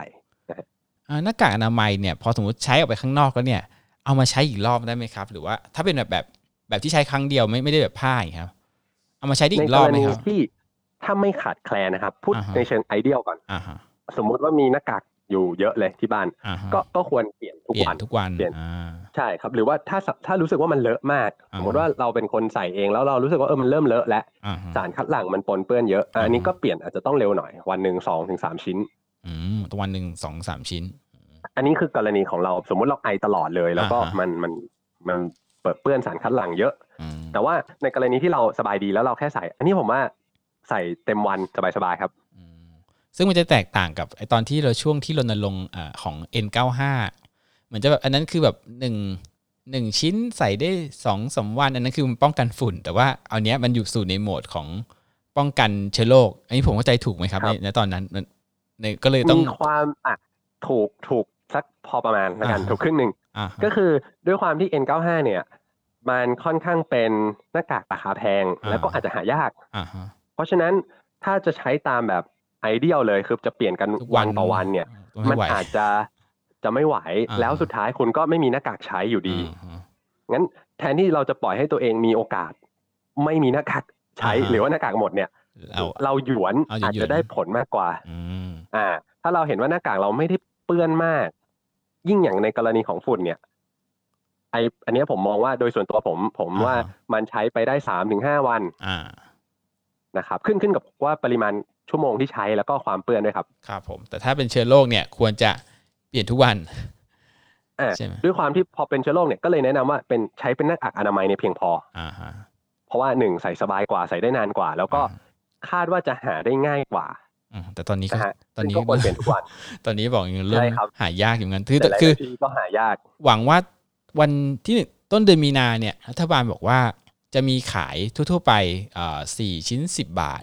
อันนี้ผมหวัง ครับ คือคือตอนนั้นเราก็บ่นกันเลยว่าโอ้โหชิ้นละสองบาทสิบแต่คราวนี้ผมว่าเออถ้ามันมีชิ้นละสองบาทสิบก็ก็จะซื้ออะเอออันนี้ต้องรอ แก็ต้องซื้อแล้วล่ะครับ ต้องรอดูกันนะครับ แต่แต่ตอนเนี้ยผม ครับ ในละแวกผมเนี่ย ผมถามว่าหายากไหมร้านทั่วไปไม่มีนะแต่บางทีไปเจอในร้านแบบ ร้านทุกอย่างยี่สิบอะครับเออก็แปลกอยู่เหมือนกัน อืม แต่ว่าเป็นหน้ากากผ้าเป็นหน้ากากผ้าอ่าอะไรเงี้ยแต่ถือว่าถูก ครับ ถือว่าถูกอยู่ถูกอยู่ถูกอยู่เหมือนกันเพราะฉะนั้นเพราะฉะนั้นตอนช่วงเนี้ยครับไอเทมที่ทุกคนแบบจะหาจะมีเจลหน้ากากใช่ไหมครับที่ที่ที่ในเนี้ยที่แบบโอ้โหแบบคือ คือถ้าถ้าถ้าเปิดเป็นช่วงปีใหม่เนี่ยบางทีแบบกระชงกระเช้าผลมงผลไม้อะไรเงี้ยอาจจะไม่พอใจเท่าแบบว่า เรามา อือหือ ให้หน้ากากให้เจลกันแล้วนะครับ ของขวัญอาจจะเปลี่ยนแปลงไปยุคสมัยนะครับอ่ะคราวนี้ผม ครับ ถามว่า เอะ การติดการที่มันติดต่อลักษณะเนี้ยครับ มันจะมีมันไอเขาเรียกละอองฝอยอะครับ ที่มีข่าวอันหนึ่งแอร์บอลที่เป็นที่เป็นละอองฝอยนี่โอกาสเป็นไปได้ขนาดไหนครับ ตอนถ้าจนถึงตอนนี้คือเรายังไม่เจอหลักฐานชัดๆ ว่ามันแพร่กระจายผ่านทางละอองฝอยเล็ก อ่า ๆ ฮะ หรือที่เรียกว่าเป็น aerosol หรือ airborne อ่า transmission ครับผม นะครับ ยังเชื่อว่าในสถานการณ์ปกติตามสิ่งแวดล้อมทั่วไปเวลาคนออกไปข้างนอกเนี่ย ไม่จำเป็นต้องใส่พวก N95 สำหรับโรคติดต่อทางทางแพร่ทางอากาศแบบนั้น อ่าฮะ นะครับแต่มันเป็นไปได้ในกรณีที่ส่วนใหญ่จะไปเจอในในสถานพยาบาลหรือห้องฟัน อ่าฮะ พวกเนี้ยมันจะมีมันจะมีหัตถการมันจะมีกิจกรรมบางอย่าง อ่าฮะ เช่นเอ่อการการพ่นยาสมมติคนไข้หอบเหนื่อยแล้วเขาจำเป็นต้องต้องได้รับการพ่นพ่นยาขยายหลอดลม อ่าฮะ หรือการทำฟันบางหัตถการนะครับ เช่นแบบกรอฟันที่มันจะมีเศษละอองกระเด็นขึ้นมานะ อ่าฮะ ไอ้ไอ้พวกเนี้ยมันจะทำให้เชื้อที่อยู่ที่คนไข้เนี่ย ฟุ้งกระจายขึ้นไปในอากาศได้ อ๋อคุณหมอ นะครับ ก็เลยต้องเปลี่ยนเป็นหมอฟันช่วงนี้ต้องเปลี่ยนเป็นใส่ N95 แทนที่หน้ากากเขียว ใช่ ๆธร ครั รม บ ดาอ่าฮะ ครับ ถ้าเป็นเรื่องของฝั่งบุคลากรอย่างเงี้ย อ่าฮะ ในในโรงพยาบาลเนี่ย ก็อาจจะต้องเรามัดระวังเรื่องการแพร่ทางอากาศเพิ่มมากขึ้น อ่าฮะ ผู้ป่วยที่เข้าโรงพยาบาลไป อาจจะต้องไปอยู่ในห้องความดันลบ เพื่อไม่ให้อากาศมาปนเปื้อนข้างนอก อืม แล้วตัวบุคลากรทางการแพทย์ หรือคนที่เข้าไปดูแลเนี่ย ก็ควรใส่หน้ากากในระดับ N95 ถ้าถ้าหาได้นะครับ ครับผม ส่วนในเชิงของห้องฟันเนี่ยอ่าด้วยความที่ไม่ใช่ทันตแพทย์ อาจจะไม่ไม่ได้มีความเชี่ยวชาญนัก อ่าฮะ แต่แต่ถ้าเกิดช่วงเนี้ยเลี่ยงได้ ผมมองว่าหัตถการทางทันตกรรมบางอย่างที่ไม่ได้จำเป็นเร่งด่วน ณตอนนี้ให้เลื่อนไปก่อน อ่าอาจจะต้องเลี่ยงไปก่อนจะดีกว่า อ่าฮะ เพราะว่านึกโดยโดยธรรมชาติของการทำฟันเนี่ย คือตัวบุคลากรจะนั่งค่อนข้างใกล้กับ อ่ฮะ คนมารับบริการเลย ใช่ คือก่อนหน้าเนี้ย ก็ ผ อาจ ม จะเสี่ยงนิดนึง ผมวางแผนจะไปเอ่อคู่ชินปูน เอออันนี้พอดีเออเราก็ไม่ได้ เว้นเว้นเว้น เว้นไว้ ห ก่อ น่อนยก่อนก็ได้ครับ อ่า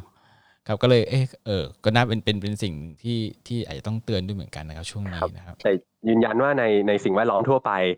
ยังไม่มีข้อมูลว่ามันเป็นทางอากาศครับ อ่าฮะ โดยมากก็มาจากการไอจามลดกัน การสัมผัสสิ่งของใกล้ชิด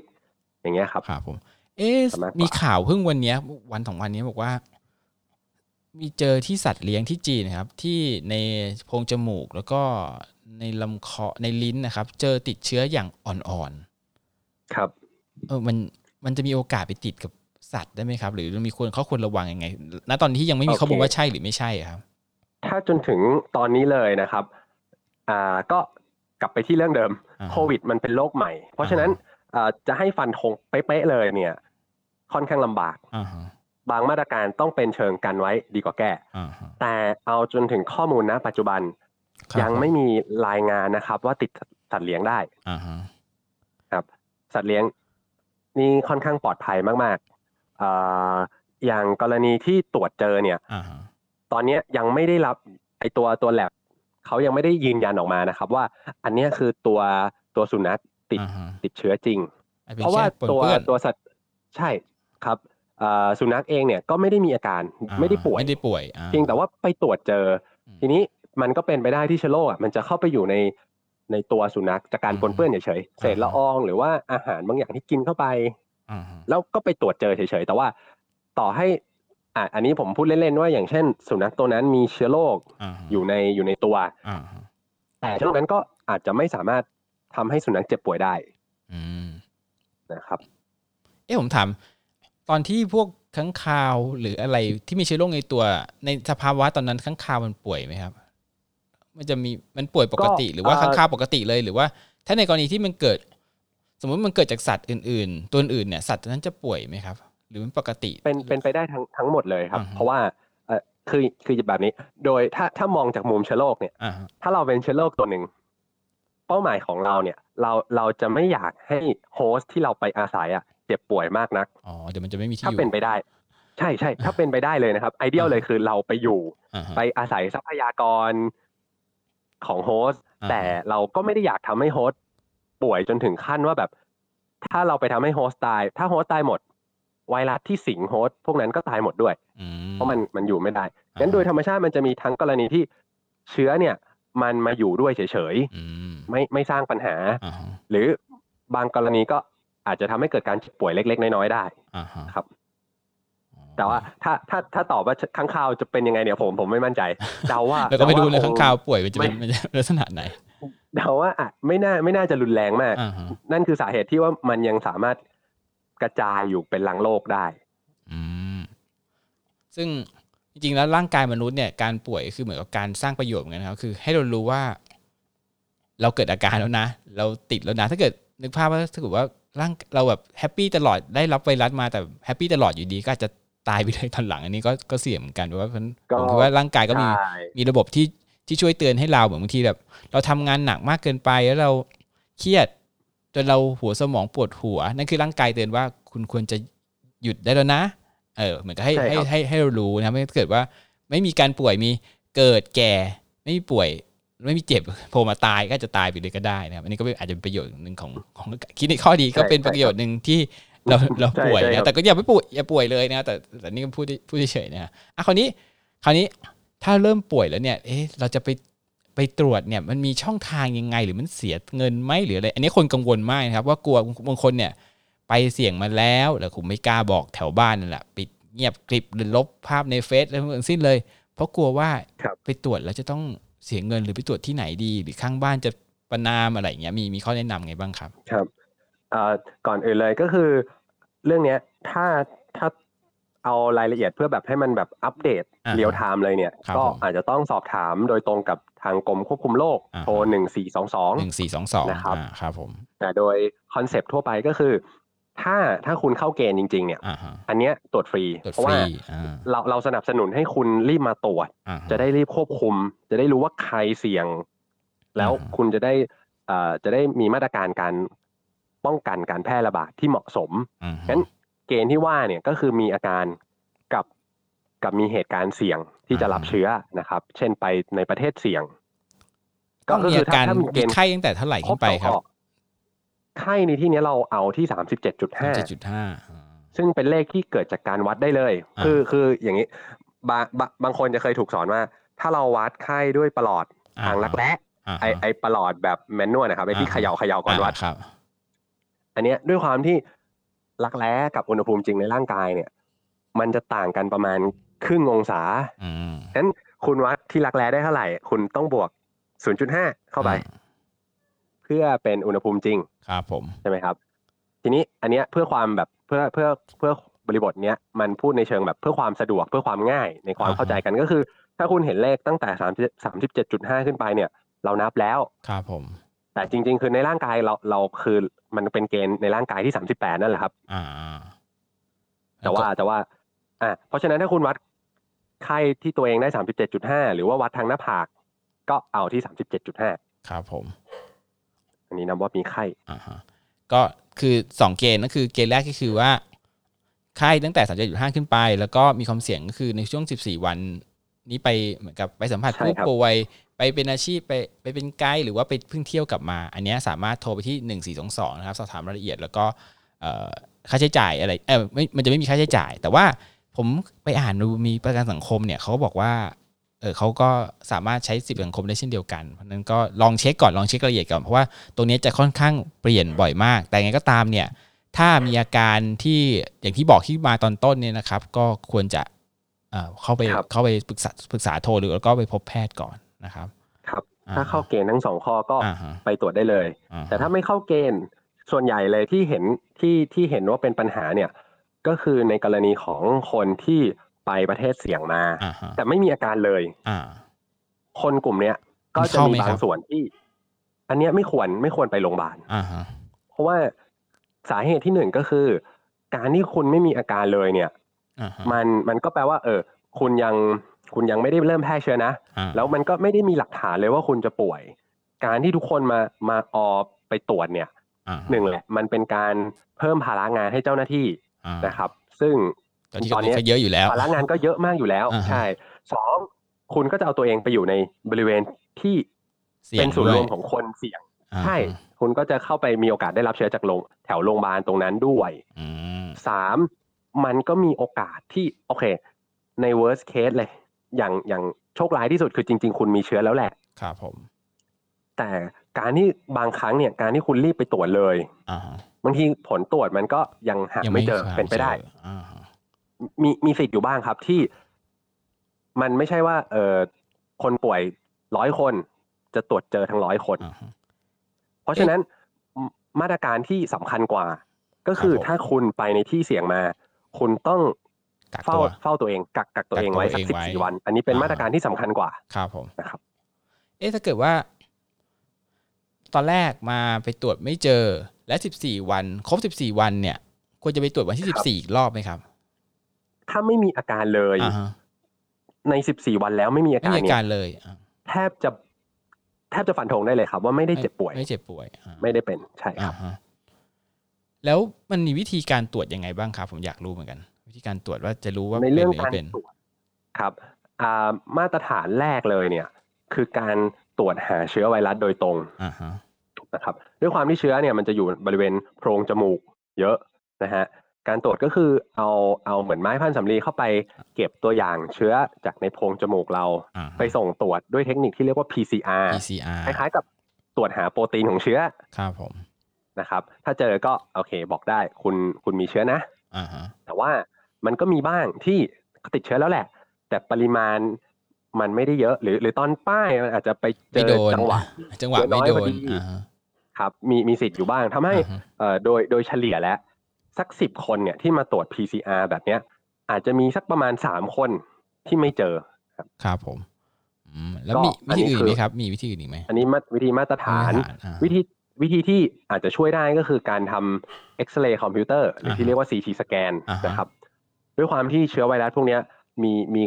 มันสามารถทำให้เกิดปอดอักเสบได้ ครับผม ถ้าเราเอ็กซเรย์คอมพิวเตอร์ดูปอด เราอาจจะเห็นลักษณะเป็นลักษณะเฉพาะของ อ่า โรคนี้มีฝ้าขาวมีอันนี้ก็คือเป็นทางเทคนิคแหละ อ่ เขาก็จะดูว่า เอ้ยเออ คุณมีลักษณะของปอดเนี่ย เข้าได้กับการติดเชื้อโควิด อันนี้ก็จะทำให้ชวนสงสัยว่า เออเออ ไม่น่าจะเป็นหวัดทั่วไปแล้วเพราะหวัดทั่วไปเนี่ย ไม่น่ามีผลเปลี่ยนแปลงลงไปถึงปอด อ่าฮะ เอ้ยวิธีนี้ แต่อัน ก็คือ